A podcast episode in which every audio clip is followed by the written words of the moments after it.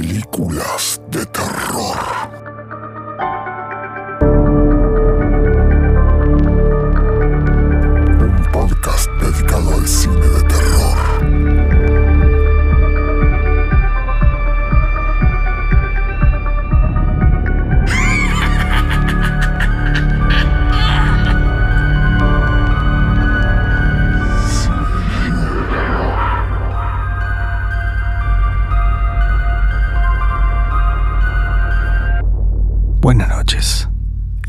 Otra vez y en este episodio de películas de terror les traemos algo muy especial.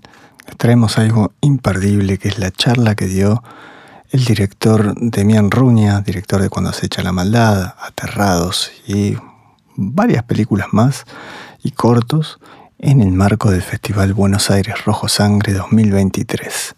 Imperdible la charla, todo lo que cuenta Demian acerca de sus películas, del rodaje, de cómo es ser un director de cine de género hoy en día en Buenos Aires, en Argentina, para el mundo. Y después de la entrevista hay una serie de preguntas que, hizo la audiencia que también están muy buenas, muy interesantes, así que escuchen el podcast hasta el final, escuchemos a este gran director, gran artista, que nos cuenta todo acerca de sus películas. Vamos. Hay un embichado en el pueblo. Estás asustando a mi familia. ¡Lo vi con mis propios ojos! ¡Estuve con él! Esto va a ser un infierno.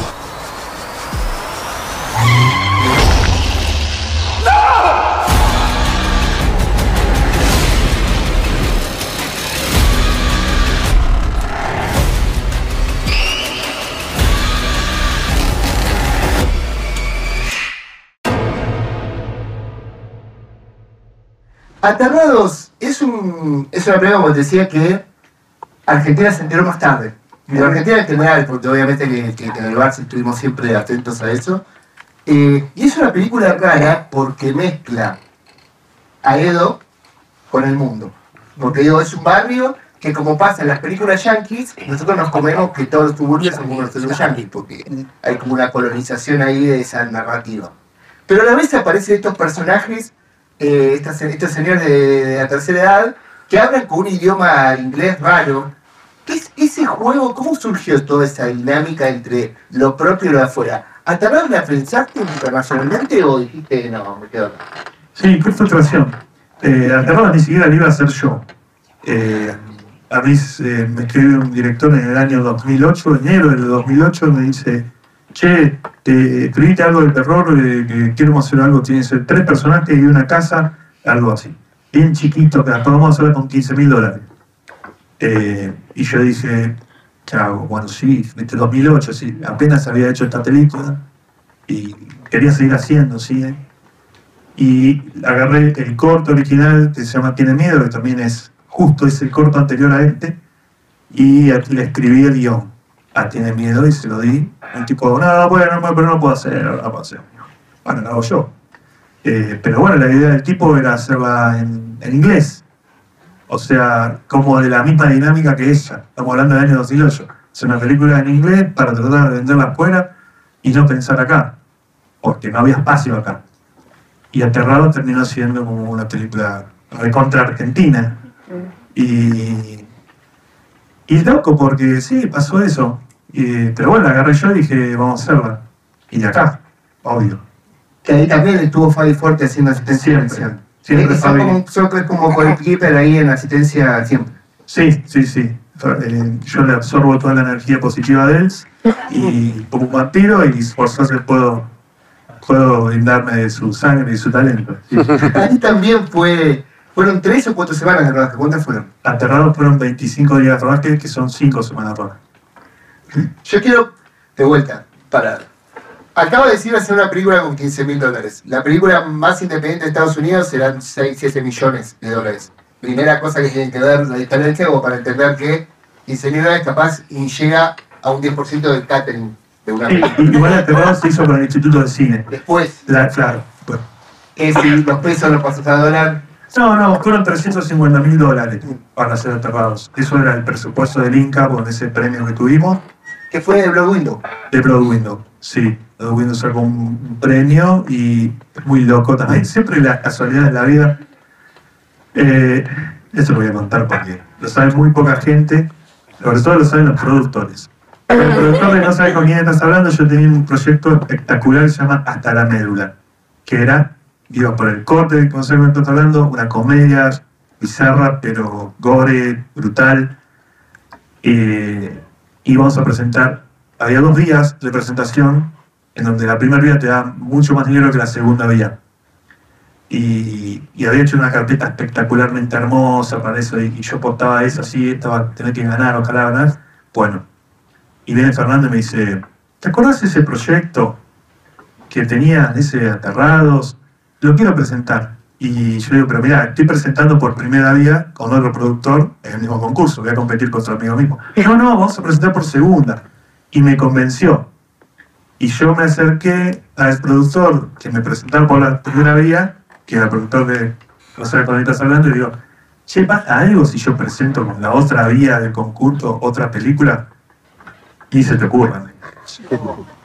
No, no, vamos a competir con nosotros mismos. Y yo estaba tan seguro que Terrados iba a ganar y que iba a ganar hasta la médula, que a Fernando le dije, dale, presenta. Bueno, dos chances. Eh, El, el primer concurso de cine fantástico del Inca, no voy a presentar dos películas yo, tengo dos productores que quieren, vamos. Eh, y me- no sé que me llamó, me dijo, ganaste el concurso. ¿Cuál? Hasta la médula, ¿no? No, enterrado. Y al día de hoy por eso no está la película. no hablamos. Aterrado, ¿cómo dijiste? Fueron cinco semanas, vuelvo a, a contar. Una película promedio en tiene tres meses de rodaje, como para que se den una idea eh, de, de esa diferencia.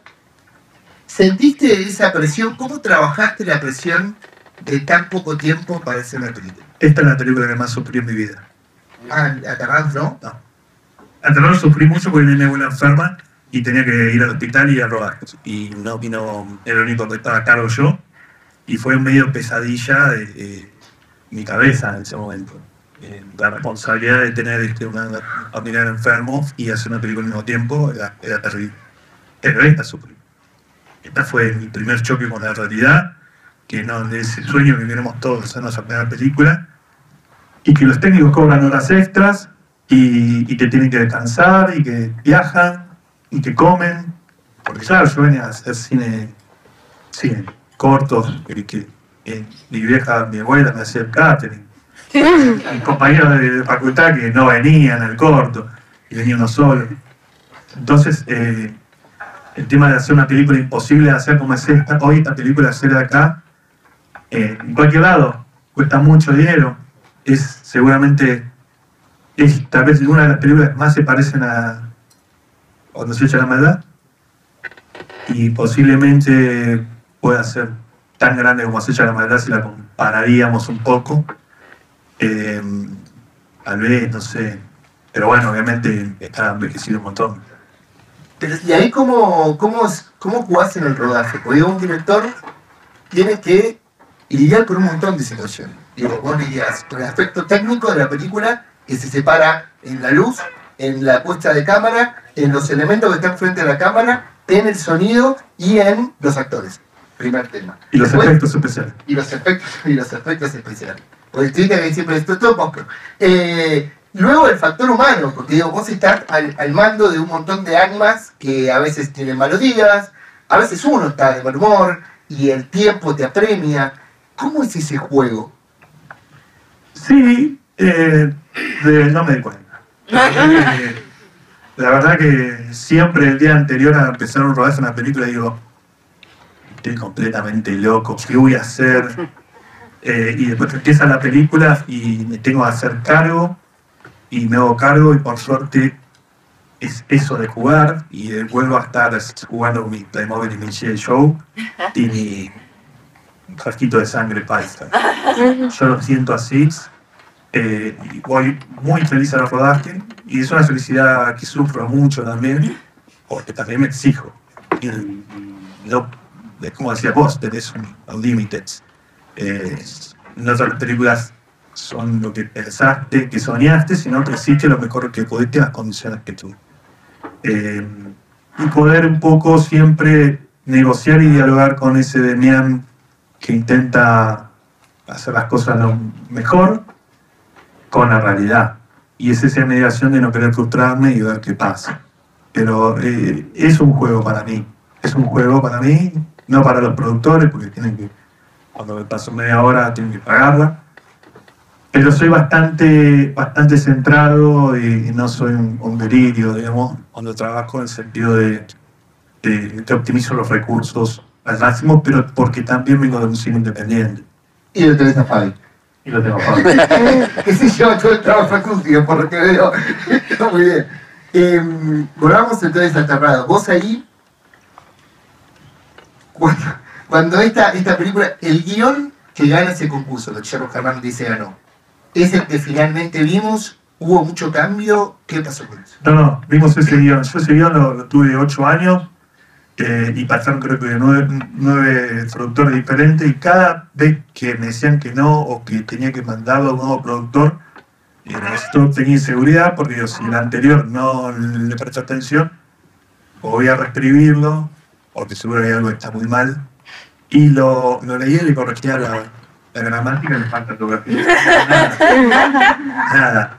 Eh, y lo único que cambié fue cuando un mes antes de rodar, un mes antes de preproducción, que cambié el final, maté a una, maté a alguien más. Bueno, matemos a la, la, la mujer que quedaba viva, la madre del nene, de, de Brian, ella quedaba viva. El guion original, y eso criado. Ahora Ahora, en, cuando, cuando uno tiene libertad, cuando uno hacía estas películas, o incluso como Maldito Sean, incluso con las estás hablando, los límites los pones vos, porque es hasta donde, ya cuando entras en el terreno de el INTA poniéndote plata para un concurso, o el caso de cuando se echa maldad, hay ya una negociación, sobre todo porque afuera lo- el rating es distinto. Ya en el momento en que haces mierda un nene con un colectivo, ¿cómo es esa conversación? ¿Cómo, ¿Cómo te parás? ¿Cómo defendés esa decisión? No, por suerte no, no se meten en esas cosas. Eh, es algo, es algo que, que los directores que trabajamos con el instituto, eh, una vez que lo aprueban el guion, eh, ya está, es todo para adelante. En sentido que no se meten a discutirte las ideas ni a ni discutirte las decisiones. Lo aprueban o lo desaprueban. Al sumo te piden reescrituras, pero cuando te piden reescrituras es porque es una porquería el guion, y no sé si van a, que no, porque seguramente algún jurado amigo que está metido ahí y quiere ayudar. Pero eh, no, en ese sentido tenemos esa ventaja a diferencia de un estudio de afuera. Un estudio es, son los productores los que quieren hacer la película como ellos quieren. Y vos tenés que tratar de darle forma de que se mueva la cámara y tratar de tener el susto. Pero ellos dicen, no, no, no, esta escena no, no vamos a... Yo sé, el año pasado estuve trabajando con el estudio, había una monja que era recurso y yo dije, che, esta monja tiene que hacer esto, hija de puta. Y la evolución del estudio, no, porque el 40% de nuestros televidentes son católicos y no podemos ofender. Y, y- y todo el tiempo así, en donde, donde, claro, te van deformando. Eh, entonces, la ventaja de, de hacer cine independiente, más allá de que está apoyado por el título, es eso, que sos independiente y que sos mucho más autor eh, en la película. Es una gran ventaja. Y creo que esa ventaja se vio, palm- vio muy bien en Cuando se echa la maldad. La película que, que no solo cuando se echa la maldad, es decir, hay películas de terror que tienen impronta de autor hoy en día, que están funcionando comercialmente. Eh, el director, Arián, de Cronenberg, eh, que tienen impronta de autor que están por afuera de los estudios o que son los estudios que están apostando a eso y están funcionando muy bien con la audiencia, exactamente porque la audiencia en realidad está necesitando eso, algo diferente, algo fresco, algo original. Es parte de un proceso ¿no? que se da todo el tiempo, como que la fórmula en un momento funciona y todos van a la fórmula, se rompe eso, vuelve el cine de autor, ¿no? Como que todo el tiempo se va cambiando eso. Yo creo que sí. Eh, y lo que tenemos también es que hay muchas nuevas generaciones que la Mosca 2 es, la ven por primera vez y, les gusta porque son nuevas generaciones, son chicos jóvenes que no tienen el bagaje que nosotros tenemos de haber visto tantos años de películas de terror y que sean siempre lo mismo, el mismo recurso. Y bueno, las nuevas generaciones un poco este, están haciendo mierda al cine. Hablamos un poco de cuando se echan a Manasi y después abrimos para que hagan algunas preguntas. ¿Nace de el éxito de Aterrados o no? Cuando se echan a mandar. nace del hipotético éxito que iba a tener la remake de Aterror. Yo, sí, yo, acordate que vos, El Toro. este no quiero hablar y no, pero ahí había un nombre dando vueltas que era el Guillermo del Toro, había como algo, y de repente un chino se, se tomó una sopa de, de vampiro, sí, y te rompió el mundo, ¿no? Y algo de eso pasó. Sí, sí, bueno, eh, estuve trabajando en 2018 en 2019 en la remake de Aterrados, hacer Range Studio. Eh, un proceso muy lento, en donde uno mandaba 50 páginas de guion, Guillermo se tomaba cuatro meses para respondernos, y nos decía, está perfecto, mándaselo al estudio. El estudio se tomaba cuatro meses para respondernos, diciendo, bueno, ah, tenemos notas, estas son las notas. Y el guionista se tomaba cuatro meses para hacer las notas. Entonces, el porrazo, yo estaba en mi casa esperando que se haga, eh, eh, esperando que se resuelvan las notas, eh, mucho tiempo al pedo, y bueno, voy a hacer la próxima película después del remake, porque el de esta película con Del Toro, con CR, pum, una bomba y voy a hacer la película que quiero hacer, digamos, y voy a reventar nena, voy a hacer lo que quiero. Ahora, cuando estábamos ya, bueno, ya, bueno, se está acomodando, ya está la última versión del guion, vamos a hacer el casting y greenlight. En, en, en abril volvía. En febrero, ese chino de mierda que se comió el murciélago, eh, hizo de que, bueno, se cancele toda la producción de Hollywood y bla, bla, dos años, empujé todo y, y el proyecto se terminó cayendo venciendo los derechos. Entonces, cuando se echan a mandar, quedó ahí. ¿Qué hago? Eh, no, tengo que hacer una película porque me di cuenta que todo el año que venía, estábamos como en, en octubre, y yo sabía que todo el año del 2022 no iba a poder filmar la remake, tenía que salir ya urgente. Entonces agarré este guion. Y como Fernando Díaz, que era que le venía insistiendo, che, tenemos que hacer una película más, una película más, una película más, digo, yo re agrandado decía, ah, estoy trabajando con el todo. y como somos amigos, yo se lo decía. Eh, él estaba con muchas ganas de. de- obviamente, le digo, que venía, ¿no? Entonces, y le. Y le dije, bueno, mirá, este, vamos a hacer esta. Ah, yo, y claro, chocan dos autos, mueren 50 nenes, el perro, y es una película imposible. Y, y bueno, eh, se la tuvo que comer. y tuvo que producir, ¿verdad? Bueno, pero ahí, eh, ustedes la presentaron en Inca, porque digo, esta ya en Nosotros medio. hicimos, hicimos eh, un, un recorrido en un después. Presentemos al Inca, y mientras tanto, porque toma su tiempo, fuimos a un pitchbox del Festival de Sitges, en donde nos pudimos entrevistar en ese pitchbox con, varios hipotéticos compradores de la película. Eh, y el pitchbox nos, ganamos un premio en en el Perdón interrumpa. ¿Con alguna secuencia ya grabada o simplemente la idea? no, te había hecho un teaser. No, por eso, yo, casa. para que no se, para que sepan, cuando eh, van a pichear, digo, hay muchos directores que hacen como una suerte de o tráiler o secuencia completa para mostrar el tono y la forma de lo que quieren contar. Muchas veces eso queda como, como queda y la mayoría de las veces no, es como una cosa totalmente diferente. En este caso, ¿cómo fue?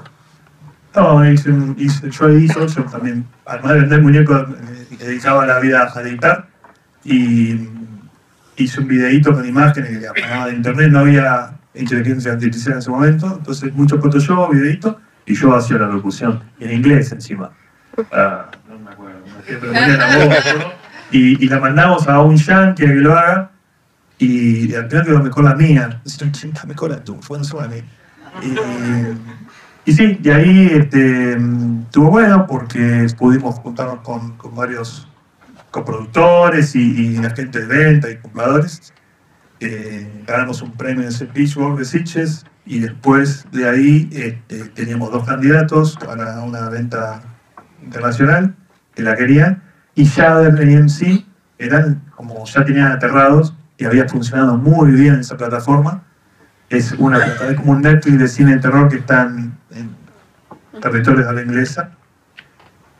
Y dijeron, sí, te vamos a apoyar, te podemos hacer una preventa, y con ese dinero de la preventa dijimos, ahora podemos hacer la película, porque no alcanzaba solo de la de No, no, obvio que no alcanza, pero ya tenían el Greenlight del Inca o todavía no. Eh, teníamos, sí, como que sabíamos que nos iban a dar el Greenlight porque el guion estaba buenísimo. Y el trailer con esa voz. Sí. Está muy bien. ¿Fueron la misma, el, mismo paradigma de producción que Aterrado? Digo, ¿Fueron cuatro o cinco semanas? ¿Cómo, cómo fue eso? No, justamente si no teníamos dinero plus de afuera, eh, no la podía hacer, porque eran 40 días de rodaje y era el doble de presupuesto casi, más o menos, que, que tuvimos con Aterrados. Pero bueno, para la gente de vez internacional, para una distribuidora internacional, era muy bajo presupuesto también para invertir, por eso no me dijeron nada de guion, y es más, hoy en día queremos que ni lo leyeron, me dijeron si pueden hacer esta película con esta plata, toma. y bueno, un poco fue así. Y ahí la experiencia que ya habías ganado y, y las consecuencias, porque vos cuando ya estabas grabando de cosecha, ya Terror se había explotado, digo, ya, ya habías es- escuchado a al público de alguna manera y lo que querían. ¿Te sirvió eso? ¿Tomaste algo? ¿No? Sí, me, me dijeron, tenés vara alta, ¿eh? Todo el tiempo. Tenés vara alta, tenés que vara alta.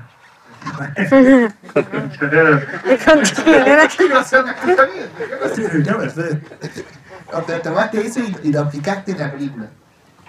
Sí, a ver, en, en realidad eh, Aterrados sirvió como un parteaguas para que haya muchísima gente, no solo en la Argentina, sino en el mundo, esperando la próxima película mía. Lo que estuvo bueno es que la película funciona y, y toda esa gente que tenía mucha expectativa se llevó una sorpresa de que, por general, cuando tenés mucha expectativa es una mierda la película. Sí. Eh, entonces acá como funcionó al revés, explotó. Y explotó afuera primero. Y, y bueno, y vino acá como a mí por suerte. Y, y lo que digo yo, es, si la monja llevó 1.600.000 espectadores, nosotros tenemos que llevar 500.000. Bueno, joder, vamos, mirete montada, chicos, estamos en la película argentina más importante del género. Lo dicen afuera, no digo yo. Es verdad.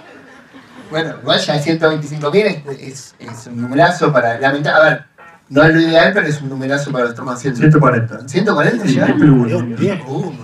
Vos estás con el minuto a minuto, vos estás con el. Y la última, antes de las preguntas del público. ¿Y ahora? Le, le cagaste la pregunta a Eh, estoy trabajando con dos proyectos, uno para hacer acá, en Argentina, y otro para hacer afuera. Estoy trabajando con los dos a la vez, eh, tratando de que se pueda hacer acá algo. Vamos a ver cómo se acomodan los pilones, sociopolítico, económico. Eh, y si, bueno, vemos que no se puede porque no están dadas las condiciones, eh, haré de afuera. Eh, pero no lo puedo decir. Además, cuando dije estoy con la remake, se cayó. Bueno, pero pasó un montón en Argentina. Ah, eh, la gente de Paula, cuando quiso hacer habitaciones para turistas, también. Habían ido a Estados Unidos, se estrenaron allá, se hace la remake, se cayó. Hay como una cosa ahí que la Argentina siempre. Bueno, pero después la. Todas, todas, todas las películas se caen. Ahí, cuando vas ahí a Estados Unidos, Hollywood, se- los directores dicen, sí, las películas se caen. Pero que más, eh, siempre pasa. Eh, de 10 películas se hace una sola. Cuando estoy trabajando en una sola. Está muy bien. Bueno, gente, vamos a tener unos minutitos como para hacer preguntas. Muchachos. Eh, bueno, justo con lo que acabaron de mencionar de las películas se caen y el milagro que es hacer una película, eh, siento que si los estudiantes de cine que estamos aquí es que nos interesa mucho la fantasía, el género, eh, que con todo lo que rememorabas, eh, siento que no ha cambiado tanto, o tal vez sí ya hay un público más grande que lo acepta, pero sigue habiendo poca producción en términos de conseguir esa gente. ¿Cómo sobrellevamos eso los que estamos en este momento eh, de um, inseguridades políticas, del propio cine, de Hollywood? O sé que es una pregunta difícil, pero me... Drogas. Eh, no, con convicciones. Eh, yo tenía una convicción de que estaba contando algo que estaba bueno. Yo estaba convencido de que lo que estaba haciendo esto estaba bueno. Y lo que necesitaba era llegar a la gente, llegar a un productor que lo entienda. Pero creo que con, con esa convicción que no que es la que te da el pie para hacerlo. Eh, incluso cuando perdí mis convicciones, eh, ya había hecho Aterrados y explotó. Y ya seis meses antes, ya pensé que no iba a hacer más cine, ya bueno. Eh, creo que es, es una carrera que es una gran confusión a veces cuando uno cree que en su primera película eh, va, va a triunfar o va a ser una obra maestra y los pueden contar con una mano cuántos directores de su primera película hicieron una obra maestra y triunfaron. Eh, es una carrera también y no dejas de aprender, no dejas de, de- de crecer, entonces ¿por qué en tu primer película tienes que tener tanto éxito? Lo importante es hacer, lo importante es vos tener convicciones para, para, para seguir adelante a pesar de que con tu corso no fue a ningún festival, con tu segundo tampoco, con tu peli tampoco. Es difícil. ¿Cómo sigo? Después de 6, 7 años me vengo a ese 5 corto, una peli, me vendí el auto, cualquier otra. Bueno, ahí está su convicción eh, y tu seguridad para, para también vos entender que tenés que seguir creciendo eh, y, y no bajar los brazos. Me parece que eh, los que quieren hacer género hoy tienen una posibilidad increíble. Yo cuando hice Te Corto, eh, yo decía, no, yo, yo hago cortos de terror y me cagaban de la risa. Cuando presenté de las Gateway, eh, no me acuerdo de Barcelona, habría un de 20 personas como mucho. Y yo creo que hoy cualquier ópera primista, como fui yo con esta peli, eh, la sala la llena. Hay muchos pibes jóvenes ahora que, que van a ver cine de terror argentino que cuando yo empecé no estaba. Y eso es increíble. Y ahora hay muchas películas latinoamericanas que le han ido muy bien y son reconocidas internacionalmente. Y cuando yo empecé eso no estaba. Eh, entonces cada, cada momento es este, diferente. Y cuando yo empecé haciendo esto, los efectos especiales eran muy difíciles de hacer. Y hoy los haces con el celular.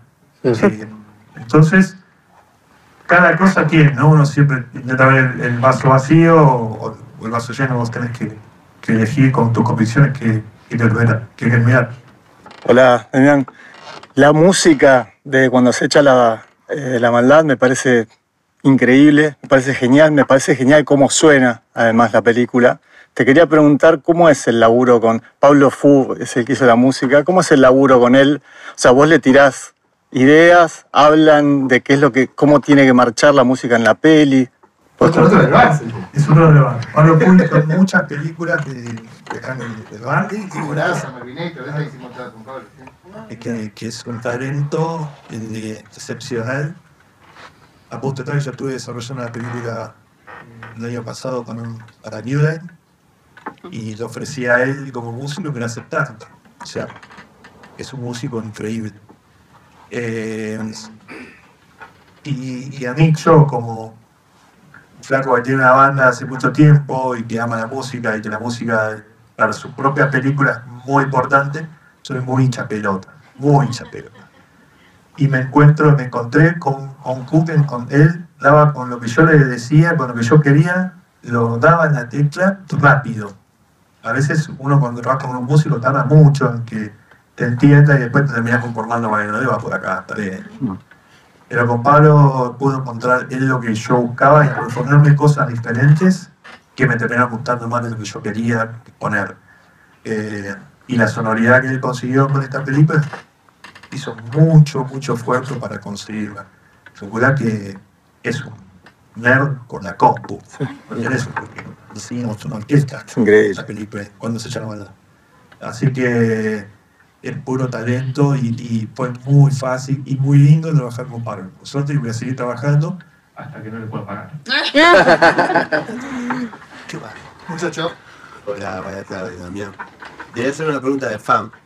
Eh, si te tocara la suerte que le tocó a De Muschietti de adaptar una historia de Penkin, por ejemplo, ¿qué historia elegirías vos para adaptarla? Eh, me hubiese gustado adaptar la hora del vampiro, pero la, la he dicho hace poco, creo que no la vi porque tenía mucha bronca. A tener- Bueno, yo estoy hablando justo este año con el productor de esa película y de que, eh, ¿cómo no pensaste en mí? Pero eh, ella me verdad. Y bueno, después la Torre Oscura, que soy lector de la, la Torre Oscura, es imposible hacerla. No la vi la película tampoco, pero por suerte tú dices que es mala, entonces digo, bueno, a ver no es una chanta, algún día tiene la película. Tiene plana.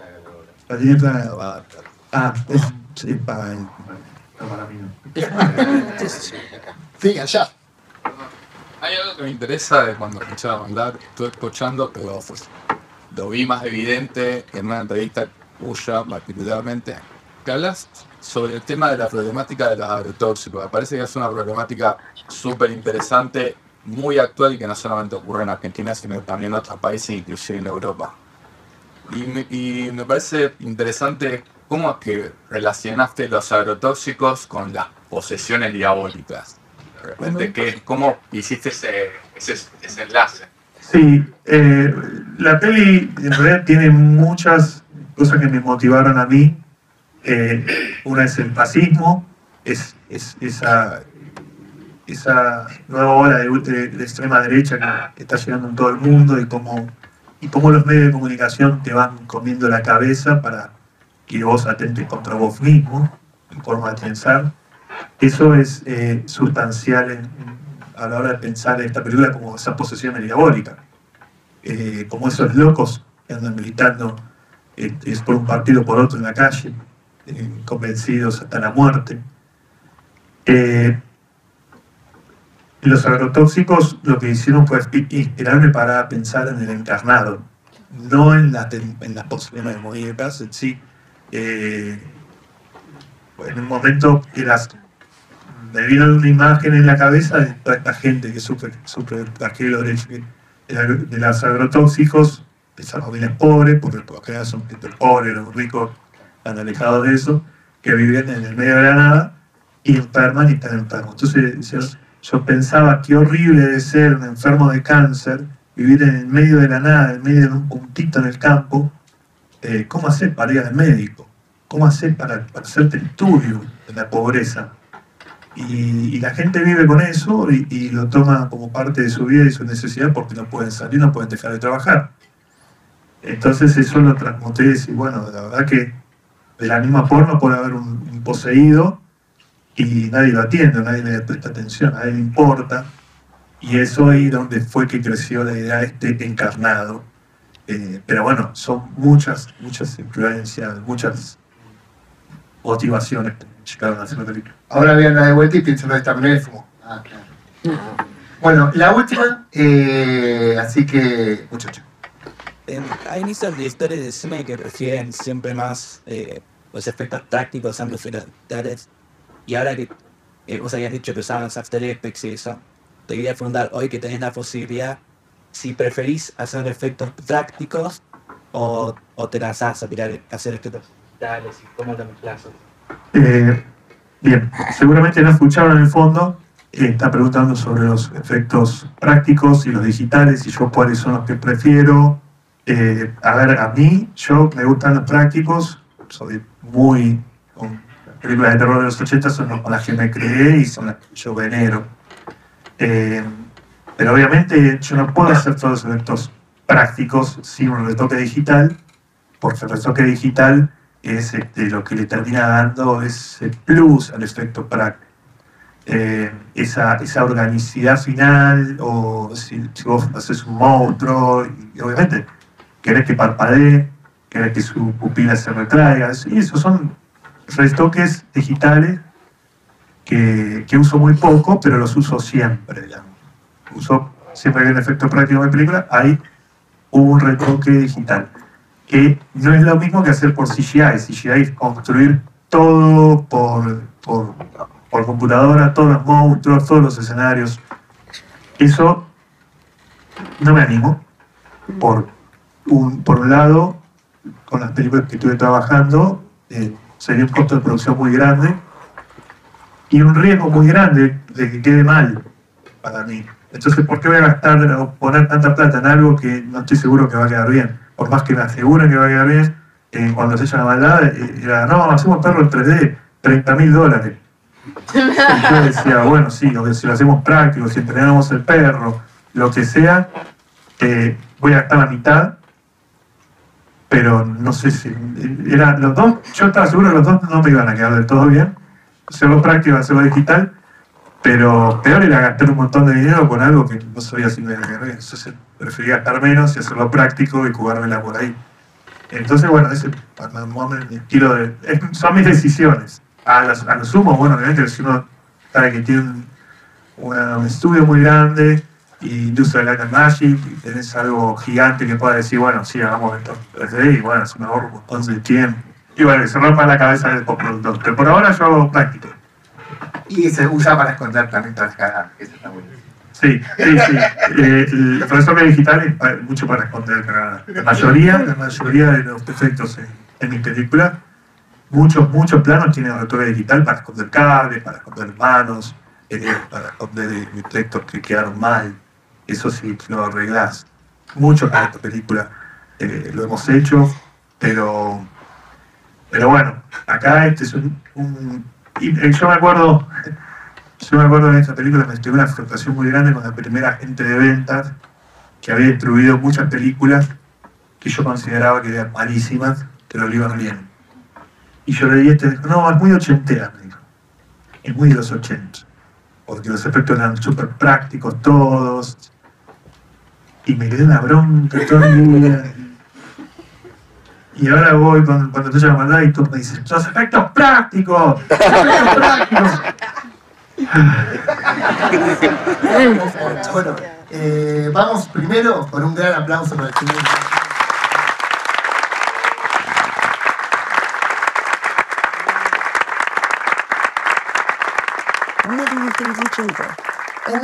Nos vamos a sacar una foto con todos ustedes y vamos a pedir que levanten bien las manos para que queden bonitos lo que subamos a la página del festival. Luego vamos a quitar esta mesa eh, y luego vamos a pasar la película para que la disfruten. Realmente nos gusta mucho que la sala esté llena. Vayan a contarle a la gente si no vieron cuando se echa la maldad. Eh, vayan a verla en cine. Tratemos de llegar a los 500.000 espectadores que quieren venir. Vamos, vamos a fuerza para llegar. Eh, es su responsabilidad. O sea, neta, en la foto van a estar ustedes y los vamos a ir a buscar a cada uno para esto. Eh, recuerden que el festival está hasta el 3 de diciembre en estas salas y en las salas del Cine Multiplex Belgrano. Es muy importante porque este festival lo hacemos por y para ustedes. Así que necesitamos que ustedes cuenten a la gente que el festival está buenísimo y si no les gustó algo, vayan y cuenten a su enemigo que venga, gaste plata, no te vayas a Multiplex, no acá que es gratis. Eh, y realmente tratemos de cuidar nuestra cultura, porque realmente es la única manera que tenemos de narrarnos y tratemos de que nadie de afuera nos narre. Si tanto orgullo nos dio cuando se echa la maldad, tanto orgullo nos dio aterrados, no perdamos eso, dejemos de contar la historia del quarterback del equipo y, y la cheerleader, porque no son, no, no son nuestros, nuestra es otra cosa, eh, y me parece que parte del gran trabajo que hizo Demian fue romper un poco de eso y tratar de romperlo. Así que realmente muchas gracias, nos sacamos una foto y arrancamos, ¿sí? Bueno, gracias. Yo también quiero agradecer al Ah, Festival. Elian. Eh, no, no, no, no, vos viniste en el medio del partido de Vélez, en el medio del éxito de cuando te echa la maldad, tratemos de agradecer a vos, ¿no? no, y gracias ustedes.